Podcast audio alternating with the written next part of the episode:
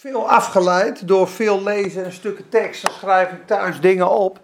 En dan ben ik hier aan het lezen, dan kom ik niet in de flow. En dan kijk iedereen aan zo en denk ik, zou ze het zien dat ik in de waar ben. Maar het, eh, het valt mee. Maar ik, eh, ik denk dat ik gewoon een paar nuggets van mijn telefoon pak en daar lekker uit onderwijs. Want ja, is, soms werk je dingen thuis uit en dan denk je, ja, dat is allemaal prima. En dan zit ik in bad en dan denk ik het helemaal helder. En dan zit ik hier en dan denk ik, ja, ik weet het eigenlijk helemaal niet meer. Dus ik wil gewoon lekker flowen, dus ik wil minder lezen. Dus ik, we doen straks de proclamatie op het scherm, laten gewoon staan. Voor de rest scroll ik een beetje door mijn notes. En uh, ik wil uh, vanavond uh, 1 Petrus behandelen.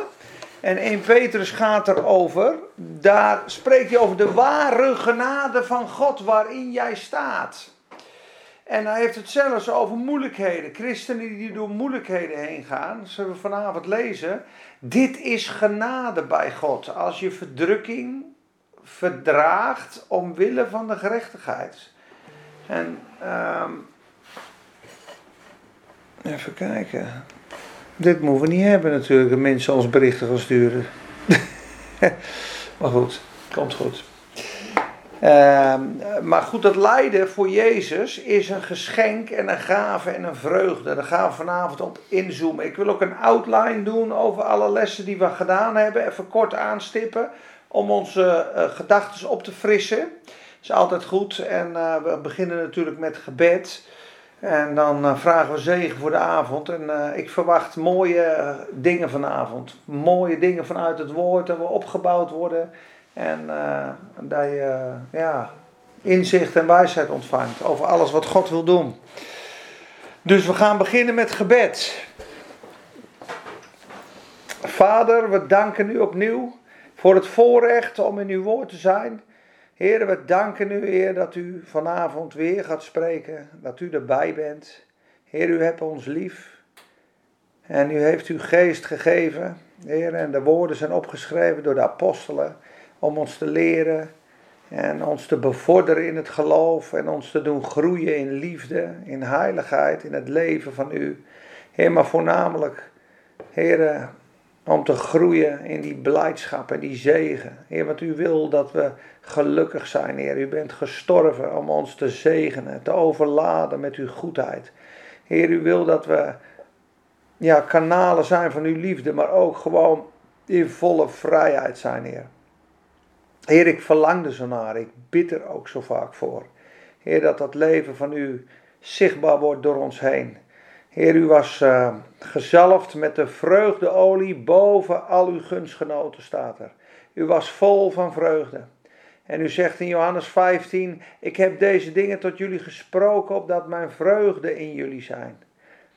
En dat die blijft. Heer, we bidden dat zo.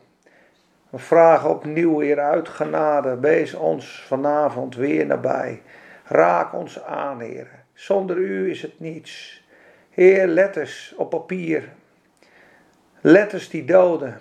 Maar we vragen u genade en uw geest om er leven in te blazen, Heer. De kracht van uw geest. Heer, bemoedig ons.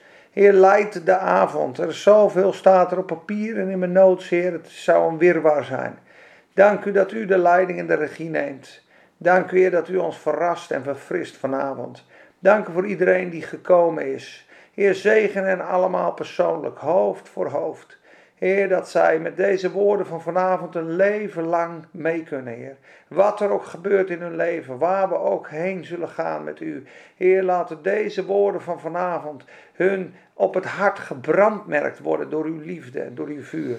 Heer, dat ze weten wie ze zijn en dat we vanavond, wat we vanavond leren, Heer, een levensles is die altijd meegaat. Heer, want uw weg is anders. Heer, uw weg naar heerlijkheid is zo anders. U maakt uzelf van geen reputatie, Heer. Heer, we lazen in Petrus en we zullen straks misschien ook lezen in Petrus. Die als hij schold, niet terugschold. Die als hij moest lijden, niet begon te dreigen. Maar alles overgaf aan hem die rechtvaardig staat om te oordelen. Wat is uw vader? Heer, leer ons zo. U bent zachtmoedig en nederig van hart. Help ons, Heer, in ons ongeloof. Heer, met al onze tierenlantijnen en eigenaardigheden. Heer, we zullen het wel even allemaal regelen. maar zonder u kunnen we niets. Heer, en zo stellen we ons beschikbaar en open en kwetsbaar op vanavond. Kom en vind ons waar we zijn. Kom, Heer Jezus, ik vraag het u uit genade. Help ons en zegen ons in dit uur waar we lekker samen zijn, Heer. Dank u wel dat we uw woord openen. Dank u dat uw aanraking erop is. En ik bid dat er honderdvoudige vrucht zal plaatsvinden op wat vanavond gesproken wordt. Amen. Amen. Amen. Oké, schatten. Ik zet deze vast klaar voor straks. Zo. Stil. Deze zet ik straks vast klaar voor straks. Ik wil even kort een outline doen van de lessen. Ik heb ze even doorgescrolld in Soundcloud. Ik denk, wat hebben we nou allemaal gedeeld? Wat zijn we allemaal aan het doen geweest? Ik heb vorige week bijvoorbeeld 1 Johannes gelezen thuis. En dan komen er bijvoorbeeld een paar mooie teksten langs in 1 Johannes. En denk, ja, ik ga die nou eens gewoon lekker ja, mediteren, opkouwen, uitdiepen. En uh, daar komt het dieper. Ik heb zelfs een avond gepakt, dan heb ik één tekst gepakt, die heb ik gelezen. En die heb ik de Bijbel lekker op mijn borst neergelegd, op mijn hartje zo. En ben ik zo gaan liggen. Ik denk, oh, ik ga lekker dromen in dit woord zo. En dat was bijvoorbeeld 1 Johannes 3 vers 9, wat mij op dit moment heel erg bezighoudt. Wat ik bijna niet kan geloven, maar het staat er wel. En daar ga ik dan van genieten. Daar staat, en ieder die uit God geboren is, doet de zonde niet. Leeft niet in een zondige staat. Hè? Waarom? Omdat hij zo goed is? Nee, omdat Gods zaad in hem blijft. Dus er is iets gebeurd. Gods zaad blijft in hem. En hij kan niet zondigen. Want hij is uit God geboren, staat er. Ik denk, nou, dat is toch een apart vers. Hij kan niet zondigen. Hij is uit God geboren. Zijn zaad blijft in hem. We weten dat wie uit God geboren is, diegene niet zondigt. Ik denk, dat, dat, dat, dat, dat moet dan die nieuwe mens zijn. Maar die kan dus niet zondigen. Dat betekent dat Gods zaad in mij blijft. Ja, dat, dat, als je daar twee uur over na gaat denken, denk je zaad, ja, Gods zaad. Ja, wat voor zaad? Ja, dat is het zaad van het woord. Dat moet dan, dat zaad, dat produceert iets. Dus dat is het leven van Jezus in me natuurlijk. Dus Gods leven in mij, dat groeit. En dat, dat, dat, dat is sterker dan de zonde, dat is sterker dan de dood. En dan kwam ik bij Johannes 5, vers 18, daar staat het weer. We weten nu dat wie uit God geboren is, niet zondigt. Maar hij die uit God geboren is, bewaart zichzelf. Keep it himself. En de boze heeft geen vat op hem. Ik nou, dat zijn toch mooie teksten. Nou, dan ben je erover aan het mediteren en praten. En dan ben je zo een uur of twee bezig. Vraag maar Ramon. Ik werd een keer om zes uur wakker. Zo. Ik tot van zes tot acht over die tekst leggen nadenken. Lekker herhalen in mijn hoofd. Ik denk, ja, dat is les 1. Wat we toen hadden. Dit is spreuken. Hou ze in het midden van je ogen. Bewaar ze in het midden van je hart. Spreek, roep, herinner. Dat is, dan komt het dieper. En ze zeggen, uh, ik ken iemand die is heel erg in overwinning. Die zegt, je moet eigenlijk zo'n tekst een maand lang pakken. Een maand lang. Dan komt die zo diep. Dan komt die zo diep dat als de boze komt om dat te roven dan zit het zo diep, daar kan die niet meer bij, bij zo'n openbaring. Dat wordt jouw leven, dat wordt jouw, jouw tekst, dat spreek je. Moet je nagaan, ik ben uit God geboren en ik kan niet zondigen. Dat is toch apart of niet? Terwijl de Bijbel zegt, je moet je zonde beleiden en je moet, uh, hè, weet je wel. Dus, dus er is een deel van ons wat wel kan zondigen. Maar dat goddelijke deel waar hij het over hebt, die nieuw geboren mens, kan dus niet zondigen. Toen dacht ik van de week, als hij niet kan zondigen, dan kan hij dus ook niet overtreden. Dat betekent dat het ook vast is. Dat ik dus, ik kan God niet meer mishagen. Dat die nieuwe mens is in de hemel bij God. Die is uit God geboren. De boze heeft geen vat op hem. Dat is geweldig. Je daarover nadenkt. Dus dat, dat vond ik mooi. En we hadden namelijk in vers 1, of eh, les 1 hebben we dat behandeld. Hè? Hij die geen zonde gekend heeft, is voor ons tot zonde gemaakt. Opdat wij zouden worden rechtvaardigheid Gods in Christus Jezus. We hebben een omwisseling gehad met Jezus. En we hebben gepraat over Spreuken 2. Zoek het woord, lees het woord, roep het woord. Dan zul je de vrezen des Heren verstaan en de kennis van God vinden. Dus dat, dat was les 1. Toen hebben we gesproken over alle zegeningen in Efeze. Dat God zoveel liefde heeft dat hij ons en gekozen heeft en aanvaard heeft en gezegend en vergeven en gezeten in de hemelse gewesten. De zegeningen van de Vader, de zegeningen van de Zoon, de zegeningen van de Geest. Je bent verzegeld. Eén grote zegenreeks. Alle beloften uit de Bijbel zijn ja en amen. Dat was les 2. Toen, heb ik jammer genoeg niet genoeg op ingediept, maar dat doen we nog wel een keer. Ik ben niet rechtvaardig, ik ben super rechtvaardig. Dit kreeg ik op vakantie in Spanje. Dat Paulus zegt dat ik gevonden mag worden in hem. Niet mijn eigen rechtvaardigheid die uit de wet is, maar de rechtvaardigheid die van God is. Uit het geloof. Dus toen dacht ik, hé hey joh, hij heeft niet zijn eigen rechtvaardigheid. Hij, wat is het? Moet je lachen? Nee, die zwarte handen. Ja, die zwarte handen, ja. Ik heb gewerkt in Zo de... netjes. Ja. Zwiebertje. Ja. Zwiebertje, ja dat klopt. Ik heb aan de schutting gewerkt met purschuim. Maar goed, ik dacht op vakantie, dat betekent Paulus heeft niet zijn eigen rechtvaardigheid, die heeft Gods rechtvaardigheid. Dus die is niet rechtvaardig, een beetje rechtvaardig, die is super rechtvaardig, die is extreem rechtvaardig. Dat is niet meer een zaak van ik moet iets bereiken om bij God te maken. Nee joh, alles wat ik getracht heb, dat is vuilnis. Ik was, ik was volmaakt in de wet, maar ik heb nooit Jezus gevonden. Ik heb een rechtvaardigheid gehad van God. Gods rechtvaardigheid. Dus een totaal andere rechtvaardigheid. Ja, toen dacht ik, dat is, dat is, dat is bijzonder.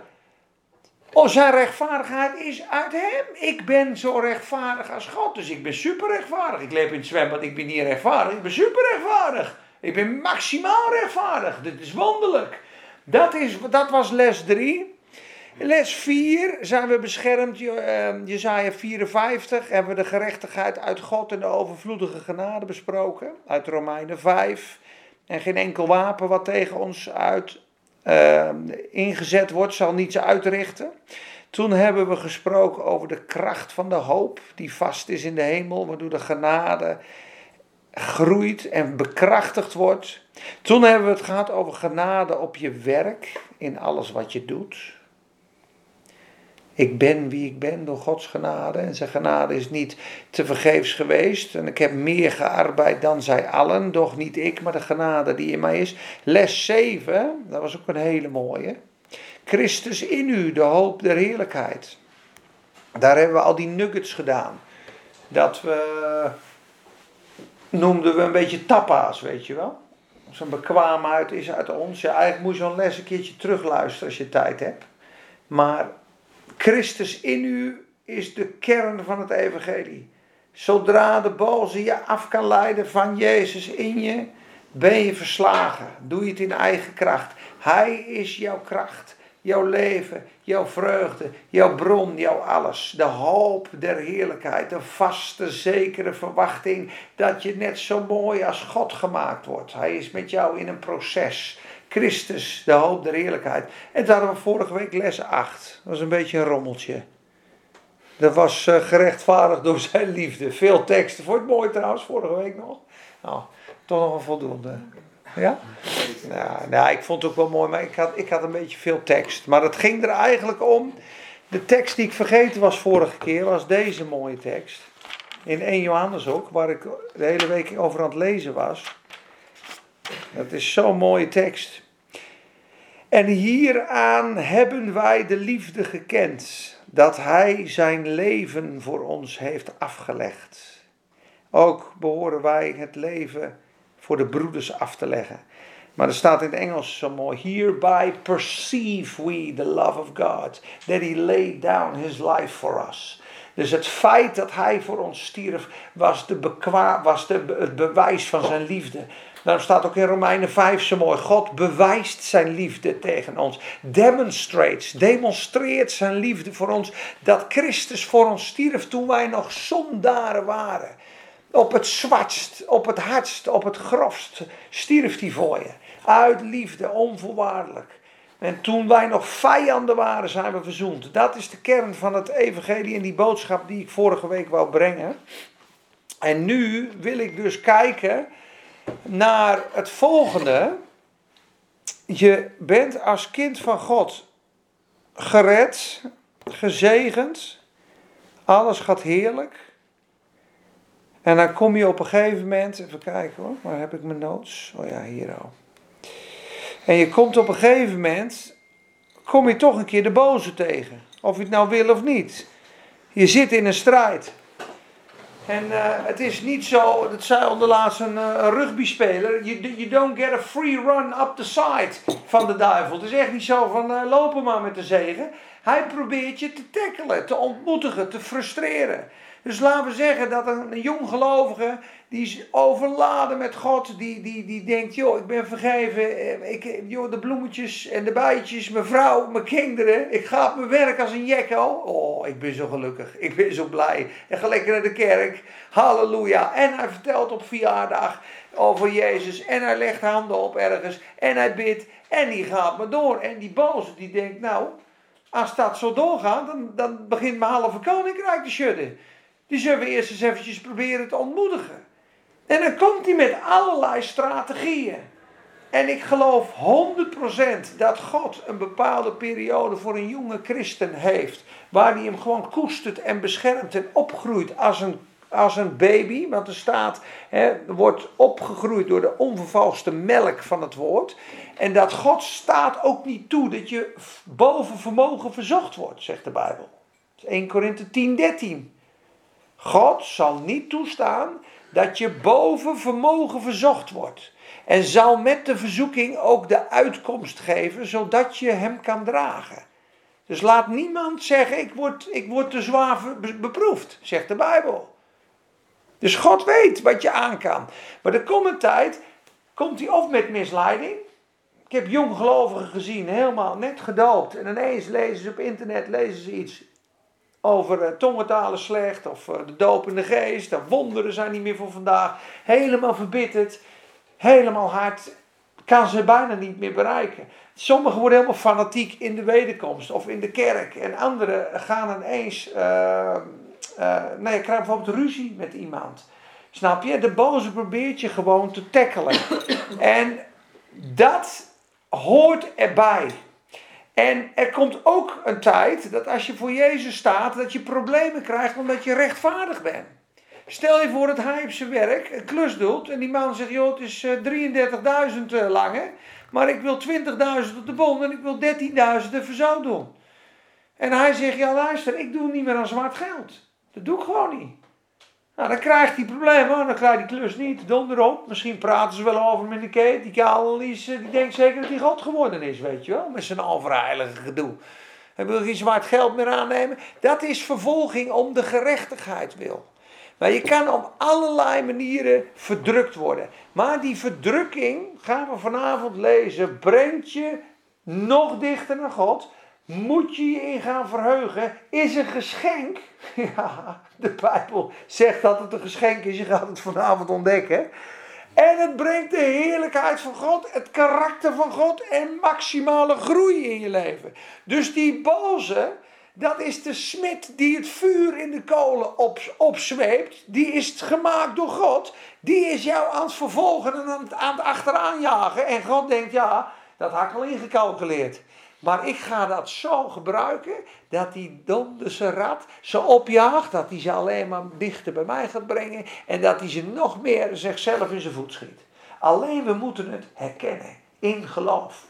Zodra er mensen over jou roddelen, of je wordt uitgescholden, of je wordt bedreigd. Nou, dan moet je net mij hebben. Als je mij gaat bedreigen, dan krijg je toch de pop aan dansen. Maar dan moet je dus gaan zegenen en het overgeven. Gaan we vanavond ook lezen. Ik kan het nog niet, lieve mensen. Die als hij leed niet dreigde. Die als hij uitgescholden werd niet terugschold. Ben je wel eens uitgescholden? Echt goed uitgescholden? Nee, nou goed, als ze tegen mij bijvoorbeeld zeggen uh, dit of dit of dat, dan is binnen een kwart seconde is er een heel ander woord terug. Uh, Wil je nou weer, grote bek? Weet je wel dat?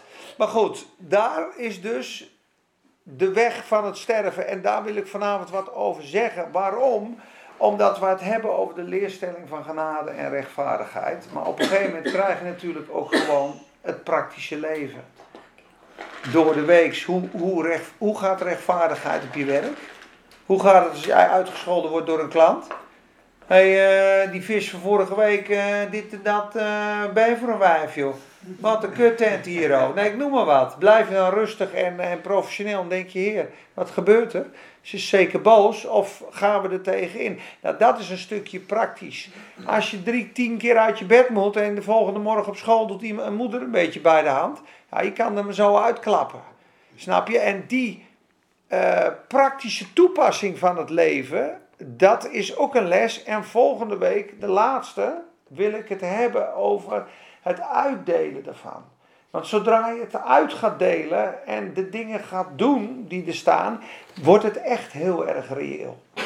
Dat is Jezaja 58. Dan ga je, alles wat jij verlangt, wat je van God ontvangt, staat in Jezaja 58. Maar er staan drie, um, uh, hoe zou ik het zeggen, requirements staan er gewoon. Dat je jezelf aan de kant cijfert, dat je voor God gaat, dat je niet je eigen woorden spreekt en dat je stopt met het wijzen naar andere mensen, dat je niet meer oordeelt. Er zijn heel veel dingen die ons dichter bij Jezus gaan brengen. En daar wil ik vanavond een beetje op inzoomen. Ja? Kun je het nog handelen? We beginnen met de proclamatie. Dit is 2 Korinthe 4, vers 17.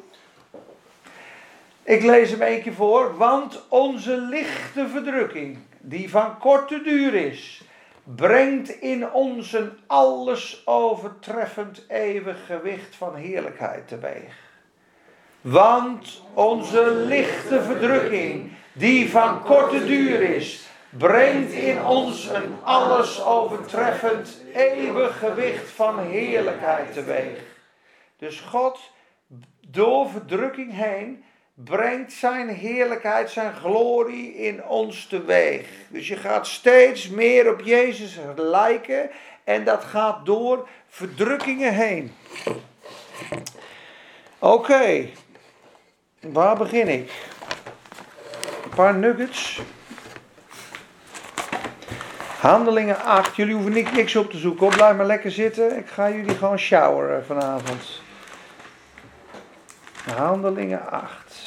Dit kan trouwens ook met ons gebeuren, jongens. Dat denk ik wel eens aan in mijn achterhoofd. Zij gaat misschien naar Spanje. Maar het kan zomaar veranderen, de wereld en de tijden.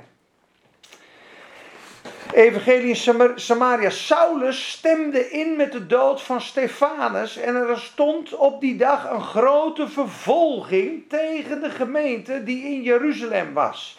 En zij werden allemaal verspreid over alle landstreken van Judea en Samaria, behalve de apostelen. Dus Handelingen 8 zegt, er was zo'n vervolging met Saulus in de tijd van de Bijbel. Ze groeiden, ze bloeiden, de discipelen vermenigvuldigden en de Satan gebruikte Paulus, die nog Saulus was, om de gemeente te vervolgen. En Stefanus werd gestenigd. En de druk werd zo groot op die gemeente dat ze moesten vluchten. Dat ze verstrooid werden over alle plaatsen. Maar God had daar weer een plan mee. Want al die christenen werden allemaal evangelisten. Die werden allemaal het nest uitgeduwd. En daar schrijft Petrus een brief naar, de eerste apostel. Kijk, Paulus, Petrus, een apostel van Jezus Christus, aan de vreemdelingen in de verstrooiing. Die verstrooid zijn in Cappadocië, Pontius, Galatië. Hij begint hun toe te spreken. En dan begint ze te zegenen wie ze zijn in Christus. En daarna heeft hij het over waar ze allemaal doorheen gaan. Beproeving van het geloof. Uh, moeilijkheden. En ik sla een paar stukjes over, want anders ga ik de hele brief lezen. En ik wil wat puntjes aanstippen. Dus om eventjes goed het neer te zetten, je hebt in het geloof drie levels, zal ik het maar even noemen. Je hebt kinderen het komt allemaal uit 1 Johannes. Kinderen, die weten, die hebben de Vader leren kennen, zijn pasgeboren kinderen van God, opnieuw geboren, houden van Jezus. Dan spreekt de Bijbel over. Sorry. Jongelingen. Jongelingen. Die hebben de boze overwonnen, want zijn woord blijft in u. Die zijn al aan het groeien in het geloof. Die hebben op een gegeven moment de zonde overwonnen, die duivel, die heeft geen macht meer over ze. Ze leren bidden, ze leren spreken. Dat zijn jongelingen. Want u bent sterk, want zijn woord blijft in u en u hebt de boze overwonnen. Dus die zijn opgegroeid in de Bijbel. En dan heb je vaders. Want gij kent hem die van de begin is. Dat zijn vaders in het geloof. Die zijn doorgekneed in de genade, in de gerechtigheid. Die leven het. Die zijn rustig, vredig. En die kunnen mensen onderwijzen en meehelpen en opvoeden. Ik ben nog geen vader. Ik denk dat ik een jongeling, en, uh, een jongeling mag zijn. Maar ik hoop wat meer naar vaderschap te groeien. En uh, nou ja, jullie zijn best jong in het geloof. Hè? jullie zijn lieve kindertjes die lekker de melk krijgen. Vooral Geert. Maar uh, je kan in no time een jongeling zijn. Als je dat woord je toe-eigent en gaat spreken en zien wie je bent in Christus. Dus dat is één. Ook zie je dat terug in Abraham, Isaac en Jacob. Abraham, daar zit de naam van God in. Abba is vader, Ham is geest en, en ertussenin staat Bar, zoon. Dus Abba, vader, zoon, geest. Abraham. Zie je dat? Abba. Mooi hè? Moet je lachen? Of niet? Is wel leuk, toch? Gam. Gam, ja, het is gam. In het Joods is gam. De, uh, de, de, ja, ja. Ja, en het was Abram. Voordat hij wedergeboren was. Voordat hij God ontmoette, kreeg hij een H erbij. Ham. Dus Abraham kreeg de geest. Ja? Of weer lieve kaas? Hamkaas. Sarai ook. Sarai betekent pittige, pittige dame. En Sarah is prinses van genade. Dan kreeg ze de geest. Dus die H is erg belangrijk. Heeft u de H-factor? ja. Mag ik voor jou een uh, keelsnoepje? Want ik heb een paar keer ham gedaan. Serieus? En ik heb knoflook gegeten. Ik zie daar een paar haren op krullen. nee. Oh, oké. De ware genade. Ja, even nog een tekst tussendoor om dit eventjes goed neer te leggen. Handelingen 14, 22. Daar zegt Paulus, meen ik, of Barnabas, die zegt iets tegen de gelovigen. Ja. Ja, Paulus is gestenigd. Ze slepen hem de stad uit omdat ze dachten dat hij dood was. Vers 19. Maar toen de discipelen hem omringd hadden, stond hij op en ging de stad uit. Niks aan de hand. De volgende dag vertrok hij met Barnabas, zoon der vertroosting, naar Derbe. En nadat hij, zij aan die stad het evangelie verkondigd hadden en veel discipelen gemaakt hadden, keerden zij terug naar Lystra, Iconium en Antiochieën. En zij versterkten de zielen van de discipelen, spoorden hen aan in het geloof te blijven en zeiden tegen hen dat zij door veel verdrukkingen het koninkrijk van God in moeten gaan. Dus hier zegt hij tegen gelovigen: jullie krijgen veel verdrukkingen. En nou denken wij: verdrukkingen? Gaat er allemaal gebeuren dan? Ja? Daar gaan we het vandaag over hebben. Waarom is er verdrukking in het leven van de christen? Waarom staat God dat nou toe? Dat je verdrukt wordt. Ja? Klinkt niet leuk, maar het is echt een gouden boodschap.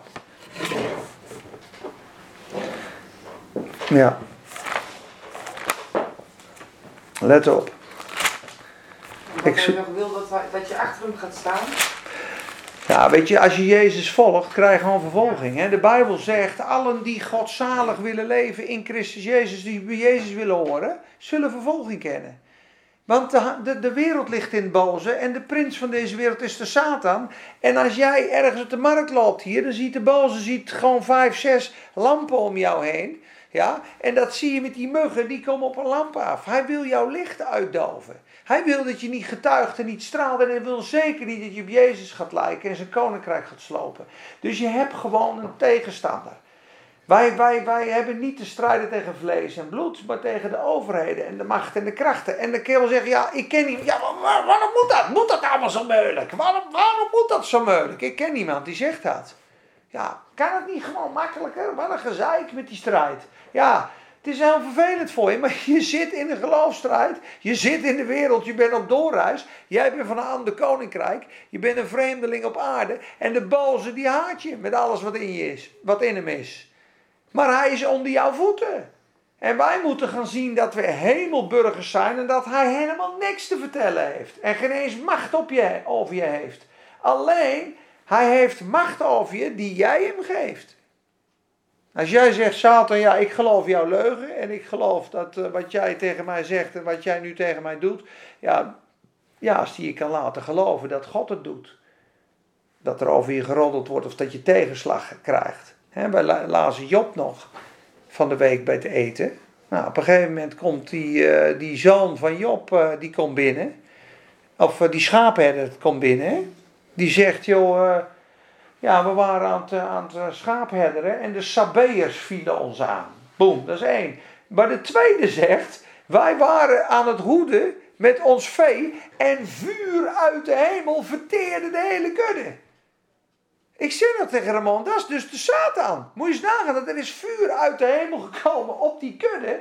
En God had tegen de Satan gezegd, raak zijn leven niet aan, maar hij is in uw macht. Dus, dus dat was het werk van de Satan. Ja, wij hadden dat makkelijk kunnen koppelen. Ja, oordeel van God, vuur uit de hemel. Daarna komt er een windvlaag, waardoor het hele huis, dus een storm, was ook van de Satan. Vandaag in Amerika bij de, bij de verzekeringsmaatschappijen staat er acts of God. Dat hoeven ze niet uit te keren. Er zijn stormen en die hele huis is plat. Ze zeggen ja, dat valt niet onder de dekking. Dat zijn uh, bijzondere gevallen en handelingen van God. Acts of God hebben ze erbij gezet. Die schuiven het gewoon naar de Heer. Maar ik wil maar zeggen, de vrouw van Lot zegt: vervloek God en sterf. Want zie eens wat hij jou allemaal aandoet. Maar het was de Satan. Dus als Satan jou kan laten geloven dat God achter jouw ellende zit, kan je verbitterd raken. En dat is dus ook een gevaar. Oké. God die lijden toestaat. Lijden naar de wil van God. Ja. Filippenzen lees ik een klein stukje voor. Ik doe vier teksten en daarna gaan mijn verhaal beginnen. Deze is echt heel bijzonder, jongens. Deze tekst moet je eigenlijk omstrepen. Want er is geen één tekst in de Bijbel die over lijden gaat, die het zo neerzet als Filippenzen 1, vers 29. Dit is bovennatuurlijke hemelse wijsheid. Er is geen één leerstelling, religie, prediker, natuurlijk denken op aarde die dit ooit zou durven te, delen. Wat hier nu staat. Filippenzen 1 vers 29. Want het is aan u uit genade gegeven, daar komt hij, gegeven, in de zaak van Christus. Niet alleen in hem te geloven, maar ook voor hem te lijden. Daarom zeg ik, het is een geschenk. Wie zou dat kunnen verzinnen? Het is u uit genade gegeven. Niet alleen in hem te geloven, dus je hebt geloof gekregen, maar ook met hem te lijden. Moeder Teresa had dit begrepen.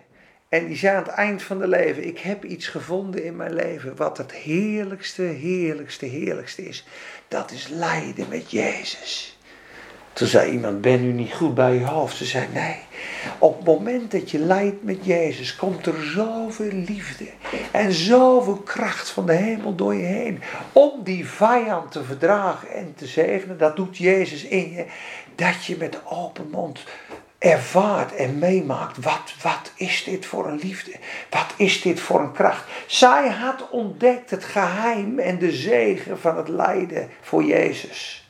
Op het moment dat wij lijden, gaan we in, in, in verweer. Denken we, hou op, ik hou niet van lijden. Op het moment dat je het herkent, kan je zoveel liefde van God doorgeven. En komt er zoveel kracht en zegen door je heen. Dan gaat God jou genade geven om dat te dragen. Dus iemand scheldt jou verrot, jij wil reageren, maar je zegt van binnen, nee heer, ik, ik wil uw woord doen. En er komt een genade zo rijk dat je niet eens boos kan worden. En dan denk je, joh, ik zeg jou, wat zit je, wat zal die persoon verdrietig zijn van binnen.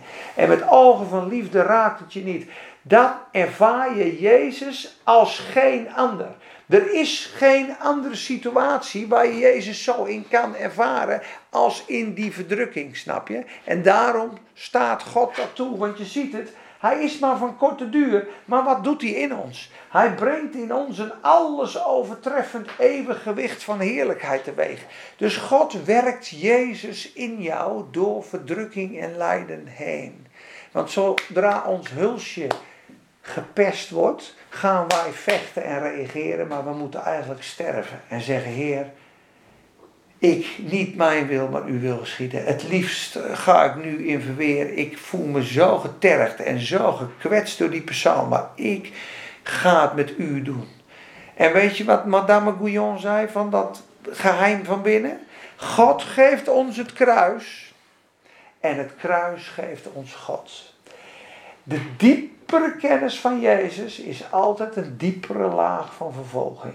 Dus wil je dieper in God, komt er een dieper kruis. Dus er komt een situatie in je leven, je, je houdt er niet van. Je vlees houdt helemaal niet van het kruis. Maar je hebt wel een verlangen om te groeien in Jezus. Je wil meer van Jezus. Het gaat alleen maar door de weg van de onderste, de onderste weg te gaan. Ja? Oké, dan gaan we nu naar Petrus. Wat heeft Petrus erover te zeggen? Ik ga naar 1 Petrus 2. Ja. 1 Petrus 2, vers 19. Ja, dit is niet de meest uh, populaire boodschap, maar het is wel een van de rijkste. Dit is ook waarom de Bijbel zegt: in het laatste de dagen zullen de mensen de gezonde leer niet meer kunnen verdragen. Ze, ze vergaderen dan leraars die zelf lekker praten om hun oor uh, te kietelen. Dat staat er. Want de moderne mens wil niet meer vermaand worden, wil al helemaal niet praten over lijden en moeilijkheden en verdrukking. Ik ben gezegend, laat me met rust. En uh, heb het totaal niet over mijn verantwoording en uh, spreek mijn gedrag niet aan. Het is ongezeggelijk, het is, het is allemaal luxe, luxe, luxe leven en alles wat moeilijk is gaan we uit de weg. Een gekruisigd leven is niet zo populair, maar het brengt wel de volheid van Jezus. Oké. Okay. Lijden omwille van het goede staat erboven. 1 Petrus 2, vers 19. En ik heb nog zitten denken, mensen, moet ik dit wel doen? Ook met jonggelovigen, maar hij begint dit hoofdstuk, hoofdstuk 2, lees maar in je Bijbel, met pasgeboren baby's verwangt als pasgeboren baby's naar de onvervalste melk van het woord. Dus hij spreekt gewoon tegen jonge gelovigen en dan begint ze gewoon te leren. Ze zijn verstrooid, ze zijn overal naartoe gestuurd en ze gaan groeien. En ze worden natuurlijk in alle plekken vervolgd en tegengesproken, want de keizer was God. En dan kwam hun, nee, nee, nee, nee, nee, Jezus is koning. Jezus is God. En waar zij ook kwamen, ze preekten het evangelie, wierpen demonen uit. Reken maar dat ze vervolging hadden. Reken maar dat er geen plaats was in die heidense plekken voor hun. En hij zegt, want dit is genade. Als iemand om het geweten voor God dingen verdraagt die hem pijn doen en hij daarbij zelfs ten onrechte lijdt. Want wat voor roem is er als u geduldig verdraagt wanneer u zelf zondigt of slaag ontvangt vanwege je eigen dwaasheid. Maar als u het geduldig verdraagt wanneer u goed doet en daar dus ook voor leidt, dat is genade bij God. Want hiertoe bent u geroepen. U bent geroepen, dat is je roeping. Omdat ook Christus voor ons geleden heeft hij heeft ons een voorbeeld nagelaten, opdat u ook in zijn voetsporen zou gaan. Hij die geen zonde gedaan heeft en in wiens mond geen bedrog gevonden is, die toen hij uitgescholden werd, nooit terugschold. En als hij leed of moest lijden, begon hij niet te dreigen, maar hij gaf het over aan hem die rechtvaardig oordeelt die zelf onze zonden in zijn lichaam gedragen heeft op het hout, opdat wij voor de zonde dood, voor de gerechtigheid zouden leven. Door zijn striemen zijn wij genezen. Zie je, verleden tijd. Petrus kijkt hier terug op het kruis. Het, uh, Jezaja zegt, hè, Jezaja 53 spreekt over het lijden van Jezus en de striemen. Die zegt, door wiens striemen gij genezen, by whose stripes we are healed. Ja, door wiens striemen wij genezen zijn, ja, zegt Jezaja. Dan 700 jaar later gebeurt het. Nu kijkt Petrus terug en die zegt, door wiens striemen wij genezen werden. Snap je? Dus het is voor het kruis en na het kruis. En in Matthäus 8 staat het bewijs dat het over ziekte en demonen en kwalen gaat. Want er wordt ook vaak het slag gegeven aan Jezaja 53. Ja, dat zijn onze geestelijke ziektes. Nee, het zijn lichamelijke ziektes waar Jezus voor gestorven is. Met die striemen. Maar goed, het mooie is, hij heeft ons een voorbeeld gelaat, nagelaten. Dat we daarin wandelen. Waarom? We gaan verder. In Petrus. We gaan nog een stukje verder. 1 Petrus 3, vers 9. Komt er nog een. Ik lees even vanaf vers 8. Ten slotte, wees allen eensgezind, vol medeleven. Heb de broeders lief. Wees barmhartig en vriendelijk. Vergeld geen kwaad met kwaad, of laster met laster. Maar zegen daarentegen. U weet immers dat u daartoe geroepen bent. Zie je dat? Dus er wordt over je gelasterd. Er wordt kwaad gedaan. Iemand gooit bij wijze van spreken een steen door je raam. Of trapt, uh, maakt een kras op je auto. Of zet in de, in de bunschoter een gigantische smerige roddeladvertentie over je. Of zoals Tom de Wal van de week meemaakt. C Vandaag en CIP. Die zetten hele lastencampagne op tegen hem. Nou, hier staat: vergeld geen laster met laster. Dus ga niet terugvechten, zegen ze. Dat is je roeping, daar ben je toe geroepen. Opdat u zegen zult beërven. Zie dat? Opdat u zegen zult beërven. Dus God toetst jou. Er komt laster, er komt kwaad. Iemand doet jou onrecht. Je wordt onrechtvaardig behandeld. En je lost het goed op. Ja, je bent daartoe geroepen. En jij zegt: Ho, ik word onrechtvaardig behandeld. Ding, ding, ding, ding, ding, ding. Dit is een mooie kans om Jezus dieper te leren kennen. Ding, ding, ding, ding, ding, ding. Er ligt een doorbraak klaar. Ding, ding, ding, ding, ding, ding. Opdat ik zegen zou beërveren. Ik ga deze school van het leven nou een keer afmaken. In plaats van een uppercut en een boze brief en een steen door de raam, ga ik ze nu een keer zegenen. En ga ik gewoon reageren zoals Jezus. Dit is gebeurd met een vent in Amerika. Ja, dat is echt waar. Die, had, die werkte bij een heel groot bedrijf. En hij zou een mega promotie krijgen na drie maanden, echt mega. En er kwam een nieuweling in dat bedrijf en die kreeg na twee maanden zijn promotie. En hij voelde zich zo vreselijk bedonderd. Maar hij had dit gelezen en daar een preek over gehad.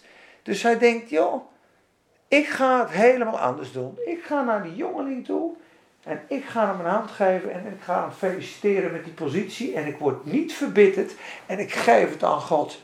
En een half jaar later werd hij gevraagd door een ander bedrijf. Had hij een, uh, kreeg hij een cheque. Dus hij werd gevraagd. Hij verdiende bijvoorbeeld 4000 euro in de maand. Toen kwamen ze aan met een salaris van 12.000 in de maand, keer drie. En toen zat hij te kijken. Toen was hij helemaal stil zo. Dus hij, hij was verrast. Toen zei ze: Is het niet goed genoeg? Vind je goed genoeg? Nou, dan doen we 16.000. En ze deden keer vier. En hij, echt waar. En na een half jaar kreeg hij een drievoudige grote promotie. Hij woont nu in een heel groot huis. Hij is nederig, hij is met God. Maar hij heeft een zegen gehad die hij nooit had kunnen uh, gedenken. En dat was op deze tekst. Dus je wordt onrechtvaardig behandeld. Iemand doet iets of er gebeurt iets. En jij reageert volwassen, liefdevol, zegenend. Net als Jezus. Dit zijn zijn voetsporen. Dit is mijn roeping. Ik zit daar met het lampje. Hè? Zo irritant. Ga weg. Hier, echt weer aan. Oh. Het licht gaat niet uit. Maar snap je? Dus dat is je roeping. Zullen we dat eens zeggen? Mijn, dit is mijn roeping.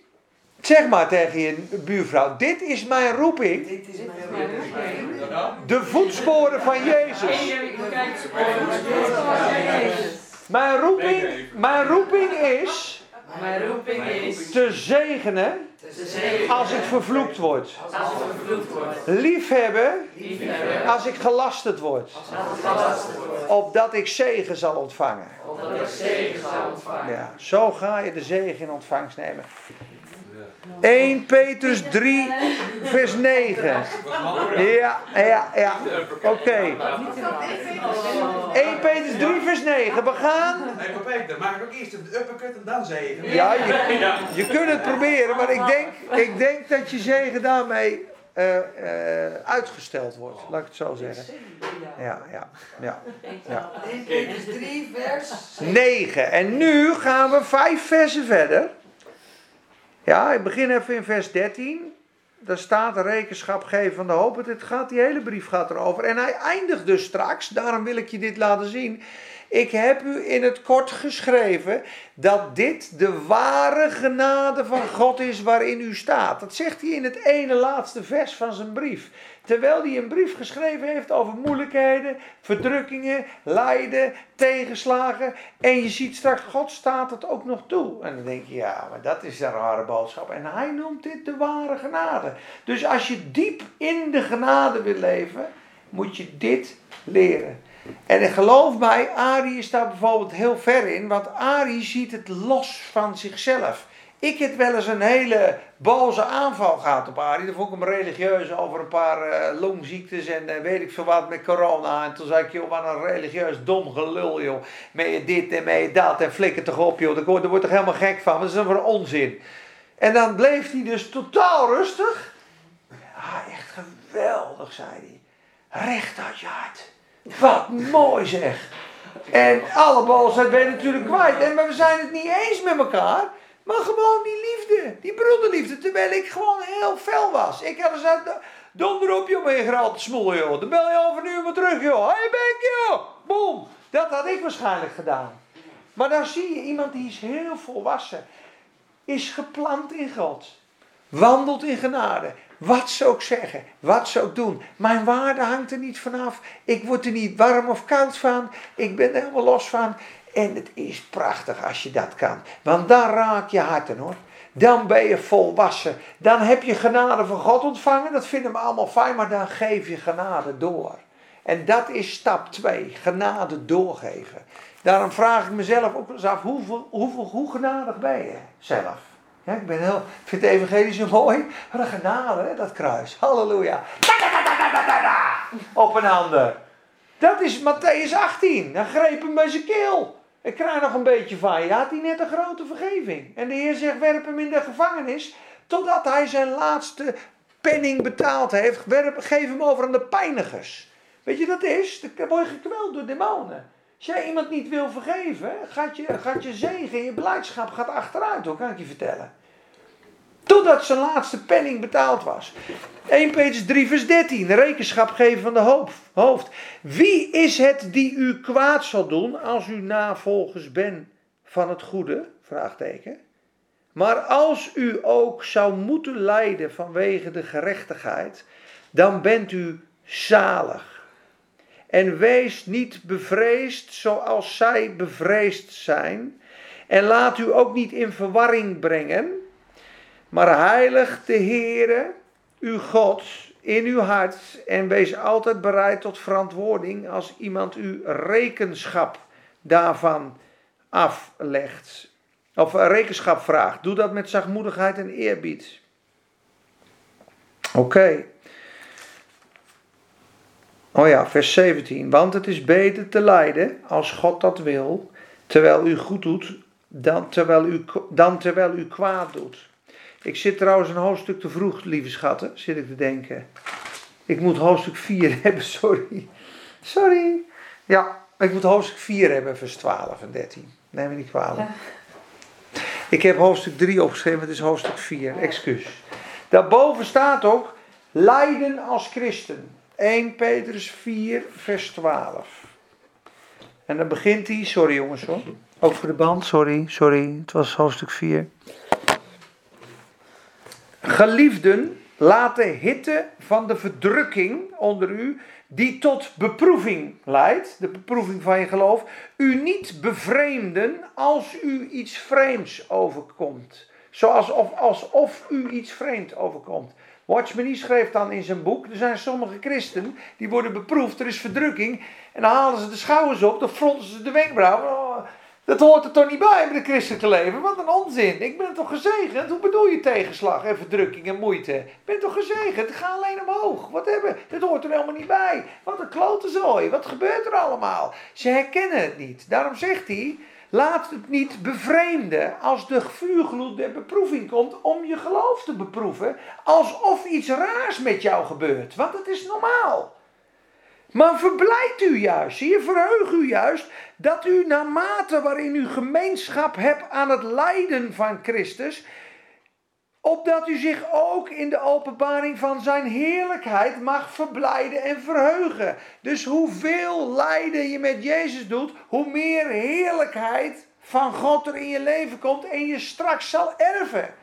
Je zult straks in de hemel zien die glans van die maan en die glans van die zon. Iemand die voor Jezus heeft geleden, die straalt als de zon, kan ik je vertellen. Hij constant uppercutjes uitdeelt, dan ben je gewoon prima. Maar je shine als de maan, hoor hier. Hoor. Je, bent, je doet prima, maar daar, daar straalt er een die heeft ze zo, zo martelt en die bleef ze zegenen. En dat is niet om meer of minder, maar dat is echt 1 Korinthe 15. He, daarom zegt Jezus ook, wee als alle mensen goed van u praten. Want zo deze praten over de valse profeten. Maar als zij liegende allerlei kwaad van u spreken, spring dan op van vreugde, want groot is uw loon in de hemelen. Want zo hebben ze ook de profeten vroeger vervolgd. Dus als mensen liegende allerlei kwaad van je spreken, moet je een vreugdedans gaan maken. Hier staat, als je lijdt, moet je je gaan verheugen. Zal ik je er nog een geven van Paulus? Want dan denk je, die is echt knettergek hoor, die Paulus. Eens kijken wat hij zegt in 2 Korinthe 7 vers 4. Dan denk je, ja, die is niet goed. Ik heb veel vrijmoedigheid tegenover u. Ik heb veel roem over u. Ik ben vervuld met troost. Ik vloei over van blijdschap in al onze verdrukking. Ik vloei over van blijdschap in al onze verdrukking. Paulus wist dit geheim. Als ik zwak ben, ben ik sterk. Wat bidt hij drie keer in 2 Korinthe 12? Toen had hij het nog niet herkend. Weet iemand dat? Die doorn uit de vlees. Ik krijg weer een preek, hè? wat is de doorn van Paulus? Het is heel simpel. Vervolging. Vervolging, staat er heel duidelijk. 2 Korinthe 11. ik dacht even dat je zo'n stip op je voorhoofd had. Toen je die nagel zo had. Zo'n Indiaanse stip. Wil je een glaasje water voor me pakken, lieverd? Ja hoor. Ja? Nou. Ja. Nee, ik moest zo Daar is een lachen. intro voor nodig. Ja. Nee, nee ik heb, ik heb de, de, de vervolging van Paulus begint in, hal- in 2 Korinthe 2. eh, nee, 2 Korinthe 11 begint hij. Dan krijgt hij allemaal slagen, moeite, vervolgingen. 40 keer, 5 keer de 40 min 1. Die hele lijst die staat er en dat loopt door tot hoofdstuk 12. En dan is hij zat. En dan zegt hij, heer, ja, wanneer stopt dit? Ik heb de Heer driemaal gebeden dat hij die engel des Satans die mij slaat met vuisten, dat hij die eens een keertje bij hem zou houden. Maar dan zegt hij, vanwege de tal van de openbaringen die mij gegeven zijn, ja, is de kans was heel groot aanwezig dat hij zich zou verheffen. Dat Paulus zou van denken, joh, ik weet het toch allemaal, jongen. Ik heb de Heer en ik weet het allemaal. Is mij gegeven, daar heb je weer, gegeven. Het is geen Satan, het is een gegeven door God. Is mij gegeven een doorn in het vlees, namelijk een engel des Satans die mij slaat met vuisten. Hierover heb ik de Heer driemaal gebeden. Ja, wat heeft hij gebeden? Neem alsjeblieft die engel des Satans weg die me slaat met vuisten. Maar de Heer heeft gezegd, mijn genade is u genoeg, want mijn kracht wordt openbaar in zwakheid. En dan zegt hij, daarom heb ik een welbehagen in noden, smaden, vervolgingen, verdrukkingen. Want als ik zwak ben, ben ik sterk. En nu woont de kracht van Christus op mij. Hij kwam niet meer op hem, die kracht. Nee, hij woonde op hem. Paulus ging van verdrukking naar kerker, naar overwinning, naar moeite. Naar, naar, die, heb het, die heb echt veel geleden, mensen. Maar hij deed het, zeggen ze hier. Ik vloei over van blijdschap. In al mijn verdrukking. Dat is apart. Wat zegt hij? Ik word verdrukt meer van Jezus. Ik word verdrukt nog meer zegen. Ik word verdrukt. Oh, halleluja. Ik heb deel aan het lijden. De heerlijkheid wordt groter. Kijk eens. Mijn eeuwige erfenis. Dat is een gewicht straks. Dat zegt Romein ook. Dat zegt Romein ook, Romein 8. Want het lijden van deze tegenwoordige wereld weegt niet op. Wat staat er? Kan iemand het afmaken? Romein 8. Vers 18. Het lijden van deze tegenwoordige wereld weegt niet op tegen de heerlijkheid die in ons geopenbaard zal worden. Wij weten nu dat God alle dingen mede laat werken ten goede. Want hij die die tevoren gekozen heeft, heeft hij ook al verheerlijkt. En al die moeilijkheden waar je doorheen gaat, daar heeft God een plan mee. En hij maakt je straks zo mooi als Jezus. Dat staat er in een, in een notendop. Maar wij kunnen dus de boodschap horen van rechtvaardigheid en genade. Halleluja, halleluja, halleluja, wat mooi. Halleluja, halleluja, halleluja, wat mooi. Wat heerlijk, wat heerlijk. Totdat je dus dit soort dingen meekrijgt in je leven. En wil je er dieper in, waar ik naar verlang, is een diepere laag van verdrukking. Want wat gebeurt er? Stukje Peter gaat eraan, stukje bravoer eraan, stukje hoogmoed eraan. Hé, hey, maat, meer van de Heer, meer geduld. Je wou toch, je wou toch zo'n vreugde? Hé, hey, je wou toch vreugde? Je wou toch, je wou toch meer heerlijkheid en glorie? Ja, maar ja, dan, dan moet ik toch een stukje van je oude leven weghalen. Ja, maar ja, dat gesnoeien, dat vind ik helemaal niks. Ja, ja, snoeien is af en toe nodig, lieve schat. Ik bedoel, uh, ananasses verdooien straks. Je wil toch vruchten? Ja, ik wil wel vruchten, ja. Nou ja, dan moet je even door het proces. Dat is gewoon het christelijke leven. En als we dit gaan herkennen, ga je je erin verheugen. Laat dat de, de, kern van de boodschap zijn. Het is een geschenk. Het is, laat je het je niet bevreemden, laat je niet in de war brengen. Dit is gewoon, het, dat hoort bij het pakket. Die tegenslagen, die verdrukkingen, wat is er? Nee, oh. oh. Je zit te hoofd geschudden en te lachen. Nee, ik oh. een grapje. Oh. Oké. Maar in ieder geval, ik ga nog even verder. Ja? Maar verblijdt u, naarmate waarin u gemeenschap hebt aan het lijden van Christus, opdat u zich ook in de openbaring van zijn heerlijkheid mag verblijden en verheugen. Vers 14. Als u smaad aangedaan wordt om de naam van Christus, waarom moet je je dan verheugen? Dan bent u zalig, zegt hij, want de geest van de heerlijkheid en van God rust op u. Dus het bewijs dat jij moeilijkheden, smaadheden en verdrukking krijgt, betekent dat je een kind van God bent, dat Gods heerlijkheid en Gods genade op jou rust. En dat ziet die boze en dat wil die kapot maken, dat wil die roven, dat wil die frustreren. En als je blijft verheugen en blijft zien op Jezus, ga je alleen maar meer stralen en meer schijnen en meer groeien. De geest van de heerlijkheid en van God rust op u. Vanwege hen die u lasteren, wordt Jezus wel gelasterd, maar wat u betreft, wordt God verheerlijkt door jou heen. En dan zegt hij weer: Kijk, maar laat niemand van u lijden als een moordenaar of een dief of een kwaaddoener. Want als iemand zich met die zaken van, of, of als iemand die zich met de zaken van een ander bemoeit. Als iemand echter lijdt als christen, laat hij zich daarvoor niet schamen, maar God in dit opzicht verheerlijken. Amen. Rejoice in suffering. Wat een vernieuwing van denken. Ja. Oh man, ik heb bijna alles al gedeeld. Wat goed zeg. 1 Petrus 4, 2 Korinthe 7, Paulus roemt. Zullen we er nog eentje doen? En dan stoppen we lekker. Is toch mooi zo? Ben je toch alweer, hoe lang? Nou, alweer een uur aan het kletsen. Zou je niet denken, hè? De laatste, en precies in dezelfde lijn als dit, is Jacobus 1. Staat nog een keer iets over verdrukking en lijden en wat dat dan teweeg brengt. En dat staat ook nog eens, laten we die ook nog maar doen, klein stukje straks Romeinen 5, twee minuten. Romeinen 5, Jacobus. Dan hoor je het van Petrus, hoort van Paulus en dan hoor je het van Jacobus. Nou, dan weet je het zeker dat het waar is. Jacobus 1.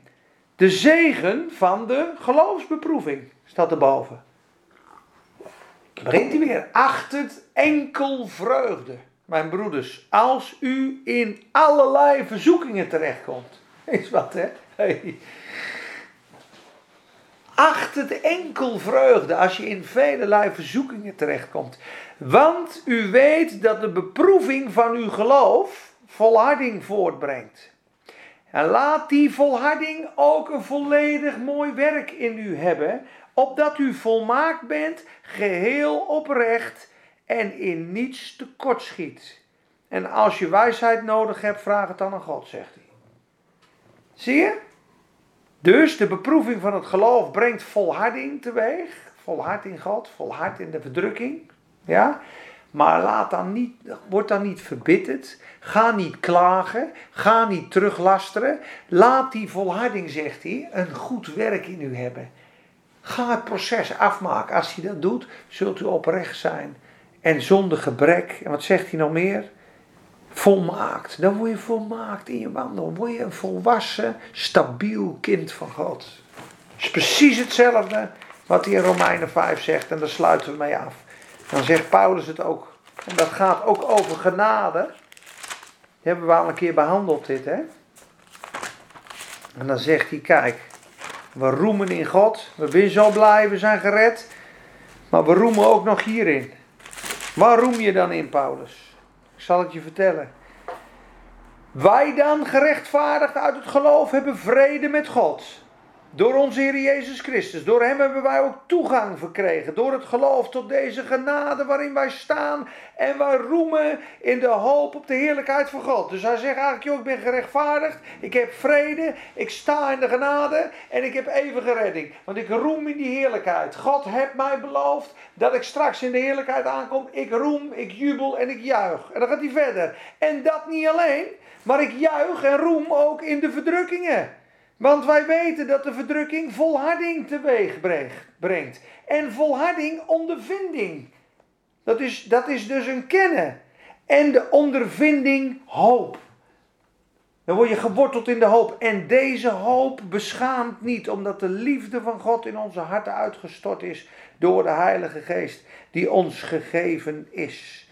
Dus hier zegt hij, door die volharding en die geloofsbeproeving kom je ook nog dieper in de hoop, dieper in de genade, dieper in de redding, dieper in het leven. Dus je krijgt zegen, je krijgt doorbraak, je krijgt heerlijkheid, je krijgt vreugde, je krijgt een volmaakt leven, een stabiel leven. Allemaal door verdrukkingen en moeite heen. En toen Paulus dit herkende, begon hij te lachen, te roemen en te juichen. Het is boven natuurlijk mensen overvloeier, ik overvloei van blijdschap in al mijn verdrukkingen. Willy zei, nou we zijn al een dagje aan klagen. Wat een tering zo hier al. En een gezeik, en dit tegen, en die koffers, en die loopt. Dan Als er nu nog één iemand wat zegt, die schop ik zo hard. En hij nog één keer, weet je, zo zitten we.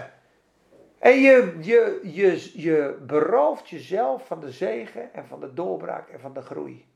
En dat is een gekruisigd leven. Wees als de graankorrel onder de grond die sterft. En die gaat open en hij brengt veel voort. Hou het onder de grond. Blijf in het graf. Geef het over aan hem die rechtvaardig oordeelt. Onze strijd is niet tegen vlees en bloed. Wordt er geroddeld? Het is de Satan, de dwarsdrein. Dan denk je, hé, hey, die poef, die pakt me vandaag niet. Hij gebruikt haar om te roddelen, maar ik zegen haar. Maar je raakt me vaas niet. En dan komt, en dan komt hij langs je heen. En de Heer zegt, hey, well done. Boom. Volgende level, doorbraak. En alles wordt goed gezet door de Heer. Amen. Amen. Amen.